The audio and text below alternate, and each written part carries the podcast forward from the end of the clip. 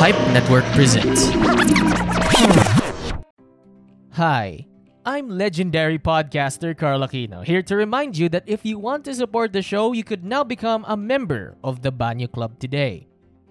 Members of the Banyo Club can get exclusive early access to future The Banyo Podcast reflushed episodes without the ads and fuss, as well as get a well deserved shout out.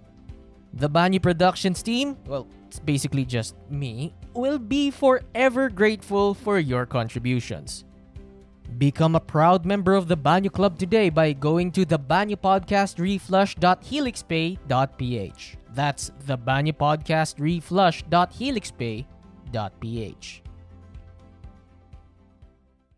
If you want to experience more value in your next online shopping experience, then look no further. Use the promo code in the description down below to get up to 80% discount on your next Lazada purchase. The oldest woman to give birth naturally was surprisingly 59 years old back in 1997. You are listening to the Banyo Podcast Reflush, the show where you get to learn something new and useless about the world around you. My name is Carl Aquino.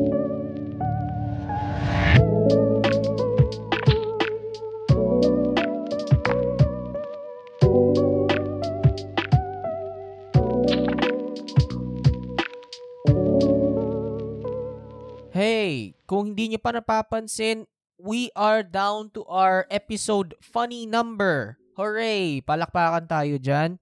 And I am so proud na umabot tayo sa gantong dami ng episodes. I never would have thought that we would be able to reach this milestone.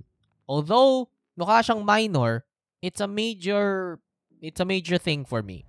So, from the bottom of my heart, I thank you.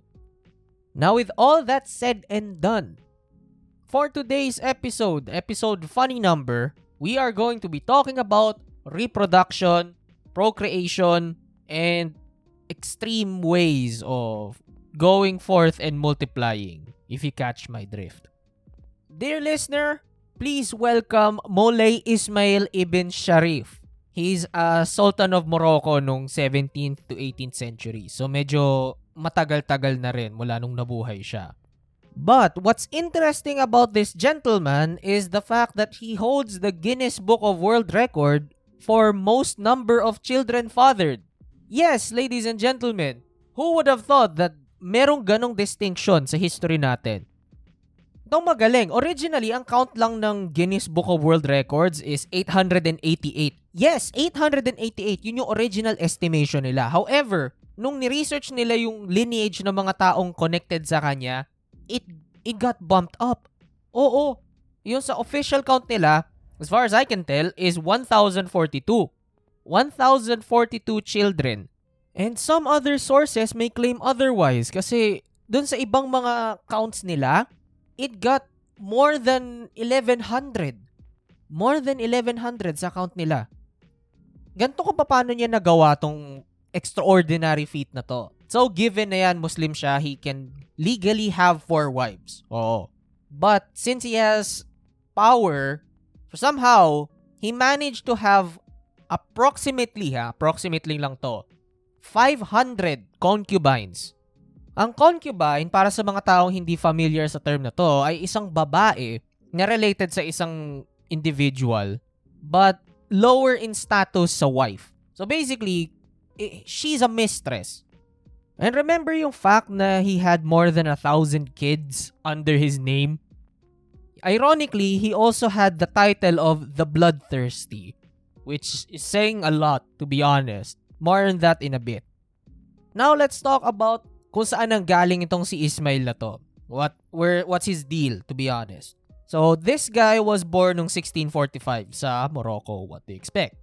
According sa pamilya niya, sa angkan nila, sila daw ang direct descendants ng, ng prophet nila na si Muhammad.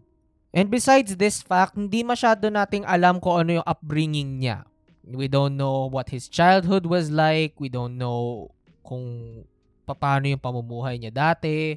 All that jazz. Wala tayong recorded history noon. However, we do know for a fact that he had half-siblings, to say the least. Ngayon, yung rise to power niya nagsimula doon sa sudden na kamatayan ng half-brother niya na si Molay al-Rashid. Now, some of the sources na ginamit ko, sinasabi nila na namatay daw by accident itong kapatid niya. He fell off his horse and then dead na kaagad. But after that death, Morocco went into a period of unrest and instability. Kasi siya yung parang pinaka-head nila noon. Pinaka, yung sultan nila as far as I can remember. And then, we don't know kung sino yung magkasunod. And after much civil unrest and instability, he managed to snag the head title, yung pagiging sultan, nung 1672. And he did it all before he was even 30 years old. That says a lot about my life. But anyway, once nung naging sultan na siya ng buong Morocco, one of the very first things that he did was, for some reason, he wanted to change the capital from Fez to Meknes. Yan yung bayan kung saan ginover niya bago siya maging sultan ng Morocco. Parang preferred lang niya talaga yung lugar na yon. I don't know. Maybe. At kahit na naging sultan na siya, he still had a lot of rivals going around. So, hindi masyadong stable yung early days niya bilang sultan. He had to go constantly into war just to keep those rivals away from his title. Now, remember nung sinabi ko kanina na one of his titles is the Bloodthirsty. Ganto kasi yon. He definitely lived up to that name because he was brutal as fuck. Yung talagang napaka-violente ng nilalang na to. You wanna know how? He fucking killed his servants kasi trip lang niya.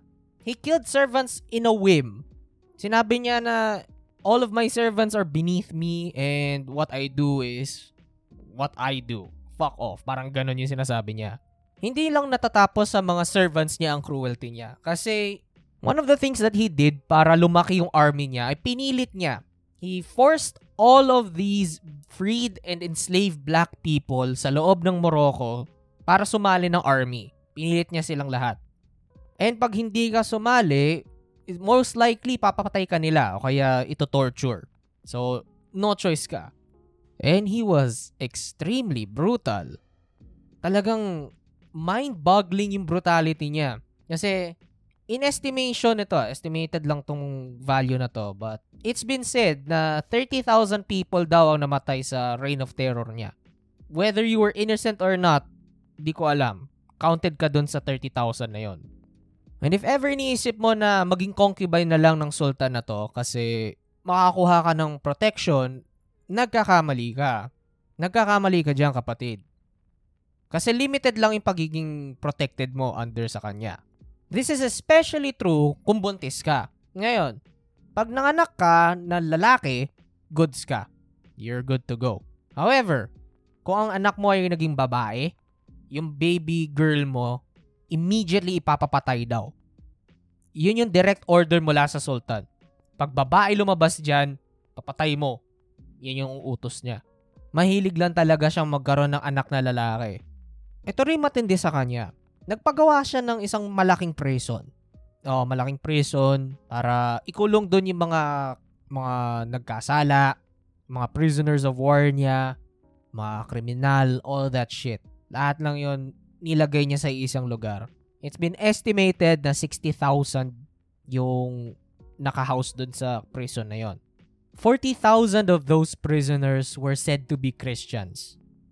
Yun yung yun yung mga na-conquer niyang mga tao and ayaw mag-convert sa Islam. So, he was he was really brutal. But even though that's the case for him, the Sultan was extremely protective of his women. Oh, yung sa apat na asawa niya doon sa 500 na concubines. Matindi ang protection niya sa kanila. A lot of these concubines were from tribes that he managed to defeat in evil. Basically, sila yung mga anak na babae ng mga leaders. Yun yung stipulation nila. If you want to live, give me the finest daughter you have and then I'll let you live. Parang yun yung stipulation niya most of the time. Some of them were slaves that he bought. Others, not so much. The, I, no, I won't be going into full detail with every one of them because they're literally 500. Pero ayun ang mga kwento nila. once naging concubine ka ng sultan, may makukuha kang tatlong mga tao. You'll be getting a personal eunuch, isang slave na lalaki na for some reason ay castrated din, at isang female attendant. So, you know damn well that you will be pampered well by the sultan's people if you behave. And once you've become a wife or a concubine of the sultan, no one, and I mean literally no fucking one, not a single male in the entire population of Morocco except for the sultan himself is allowed to look at you. Pag napapalabas ka sa public, every male has to lay flat on the ground as to not be ano, not be accused of looking at you and trying to steal you away from the sultan. Pag ang isang lalaki ay nahuli na nakatingin sa isa sa mga concubines o sa isa sa mga asawa ng sultan, simple lang naman yung solusyon dyan. Simple lang ang parusa dyan. Either severe punishment and torture o diretsong execution na kagad. So it's all fine and dandy in becoming a concubine of the sultan. However, may limits din yan, tulad ng sinabi ko kanina. Kasi if by some chance nagkagusto ka sa ibang lalaki and you cheated on the sultan while being his concubine, isa lang naman ang kahakantungan mo dyan. Torture or execution. Yun lang talaga ang kalalabasan sa'yo. And it will be fucking brutal as hell. Yun sinasabi ko sa inyo. Ewan ko kung bakit sobrang disproportionate nung punishment dun sa crime. But That's the way it is in Morocco during their time. And in some cases, the Sultan himself will be personally involved in your execution. Kasi minsan, nagkaroon ng cases na yung Sultan mismo yung nag-execute dun sa isang concubine niya. Ang preferred method niya na execution, if that's the case, is strangulation. Siya mismo ang mananakal sa'yo. And not in the fun way. But anyway, balik muna tayo ng konti dun sa Sultan mismo. Ang kauna-unahang marriage niya ay nangyari noong 1670, long before he was even able to become the sultan. But yung subsequent na wives niya, hindi na natin masyadong alam kung ano yung order kung paano sila nagpakasal. For some reason, di, ko, di natin alam. And you would think na yung kauna-unahang asawa niya yung magiging favorite niya out of all the bunch. Nagkakamali ka dyan. Because out of all the women in his harem, ang pinaka-paborito niya ay isang babae na ang pangalan ay Lala Aisha Mubarka. There are some conflicting records as to kung saan nang galing itong si Aisha na to.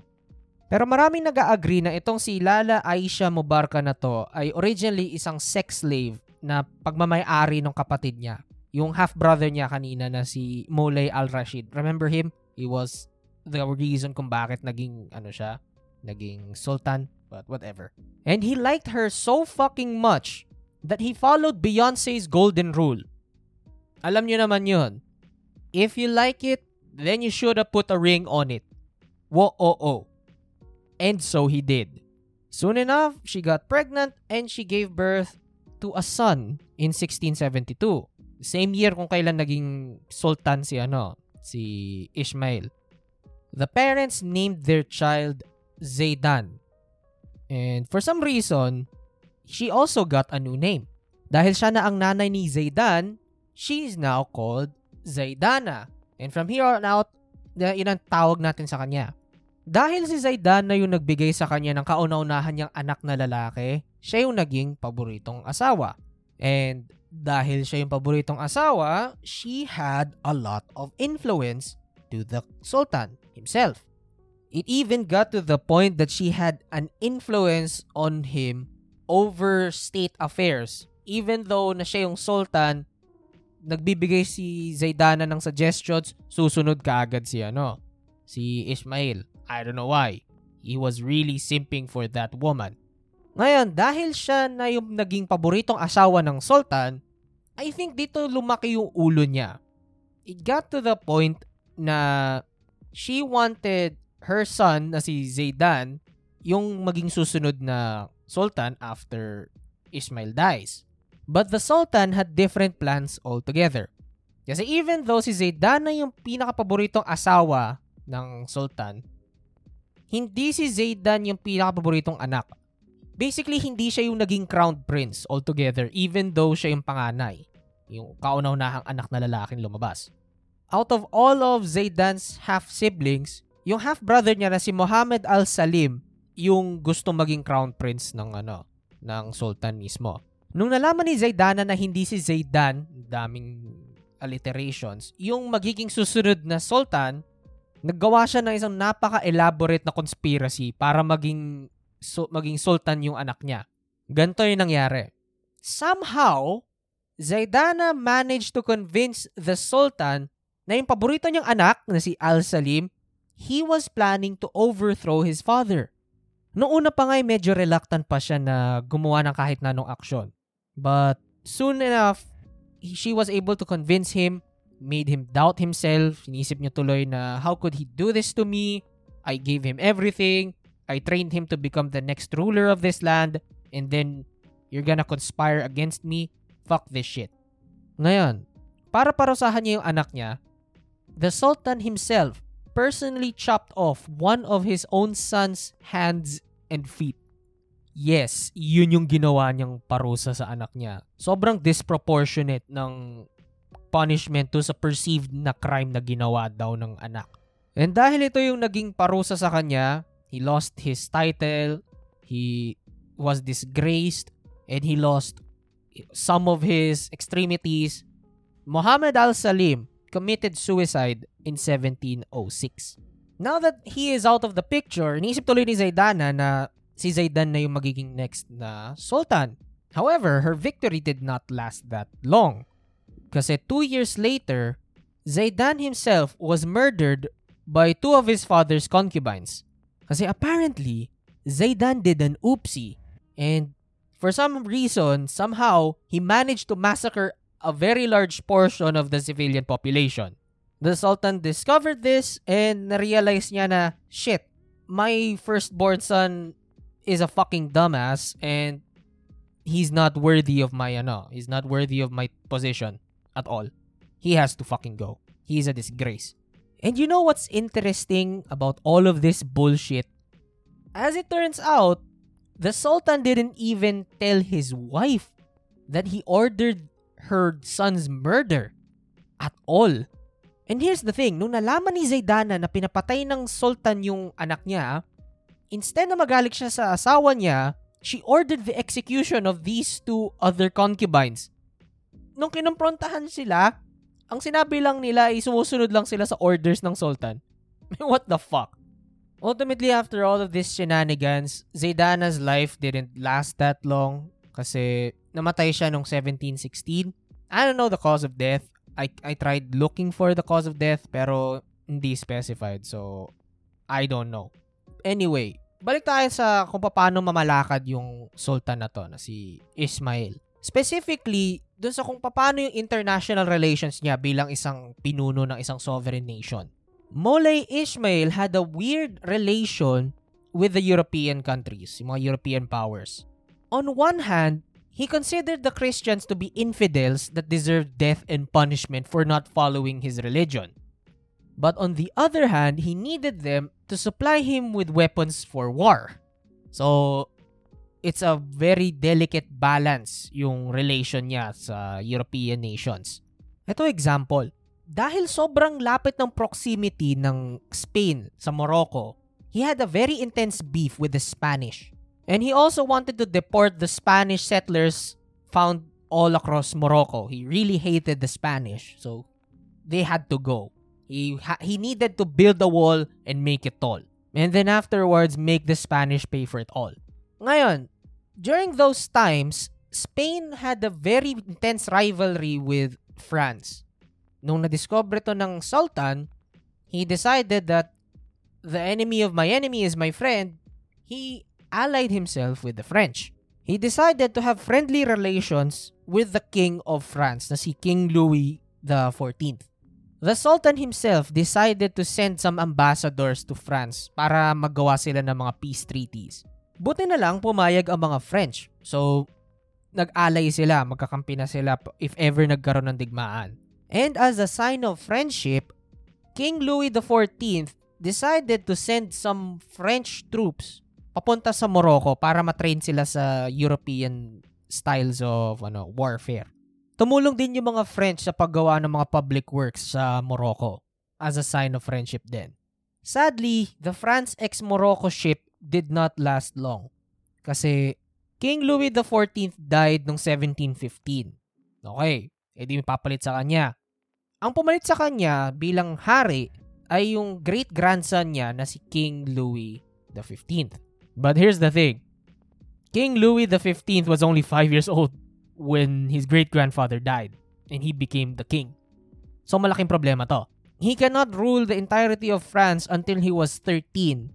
Yun yung parang legal age nila nung panahon nila. Until the king turns 13, iba yung namamalakad sa France. Ang regent o yung substitute para mag-handle ng bansa hanggang sa maging legal age na yung hari ay yung great uncle ni King Louis XV na si Philip II. And dahil dito, France was kinda unwilling to continue with the friendship, to say the least. Nung natapos yung pagkakaibigan nila, yung mga French diplomats and yung mga merchants na nandun sa Morocco, pa- paunti-unti silang umalis ng bansa until everybody was gone by 1718. Pero hindi dito natatapos yung shenanigans ni Ismail doon sa mga European powers.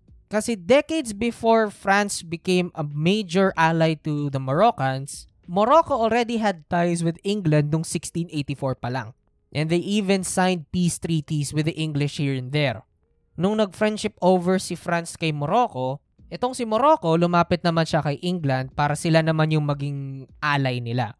And then after that, a few more European shenanigans happened and ang weird lang ng kung paano niya i-relate yung ano. Medyo hypocritical pero what are we gonna do? Now let's wrap things up dito sa episode natin ngayon. Last few notes na natin para matapos ang episode. Molay Ismail ibn Sharif passed away at the ripe old age of 81 years old on March 22, 1727. Gan kahaba ang buhay niya. At dahil 55 years ang tinagal ng rule niya sa entirety ng Morocco, he is considered to be the longest Moroccan monarch ever in their history. The Sultanate was then succeeded by one of his other sons na si Moulay Ahmed. But medyo ironic to kasi sobrang haba ng rule ng tatay niya. Yung sa kanya parang paunti, sobrang iksi lang talaga daw. Parang pinalitan siya ng ilang beses pa nagkaroon ulit ng power vacuum yung sa Morocco nung namatay si Mole Ismail. Then, medyo matagal-tagal din bago nag-stabilize ulit yung bansa. Now, fast forward sa modern era, as it turns out, the current king of Morocco na si Mohammed VI, siya ay isang direct descendant ni Ismail, which is quite fascinating. All throughout the history of the country, tuloy-tuloy yung ano nila, tuloy-tuloy yung dynasty nila. He ascended to the throne noong 1999 and he will be succeeded by his own son na si Crown Prince Hassan who is I believe younger than me. And that concludes our episode for today about the life and times of Moulay Ismail ibn Sharif. He was a cat that really was gone. Once again, I would like to thank everyone who sticked around kaya umabot tayo ng episode funny number. I really appreciate your support. So if you liked this episode, you know what to do. Please like, share, rate, and subscribe to the podcast. Please like our Facebook and Instagram at Stories and Podcasts. Kung may idea kayo or topic na gusto nyo i-cover ko para sa isang future episode, please message me on the page or you can email us at storiesandpodcasts at gmail.com. If you want to support the show in a more personal way, you could consider donating via GCash, PayPal, or Coffee. Become a proud member of the Banyo Club today by joining in at the Banyo Podcast reflush.helixpay.ph. You'll get a shoutout and exclusive early access to future TBPR episodes. And finally, mapapakinggan ang The Banyo Podcast Reflushed and The Carl Aquino Experience Requiem sa Spotify, Anchor, or sa kahit anong podcast app na ginagamit nyo. Once again, this is your host, Carl Aquino signing off. See you on the next episode.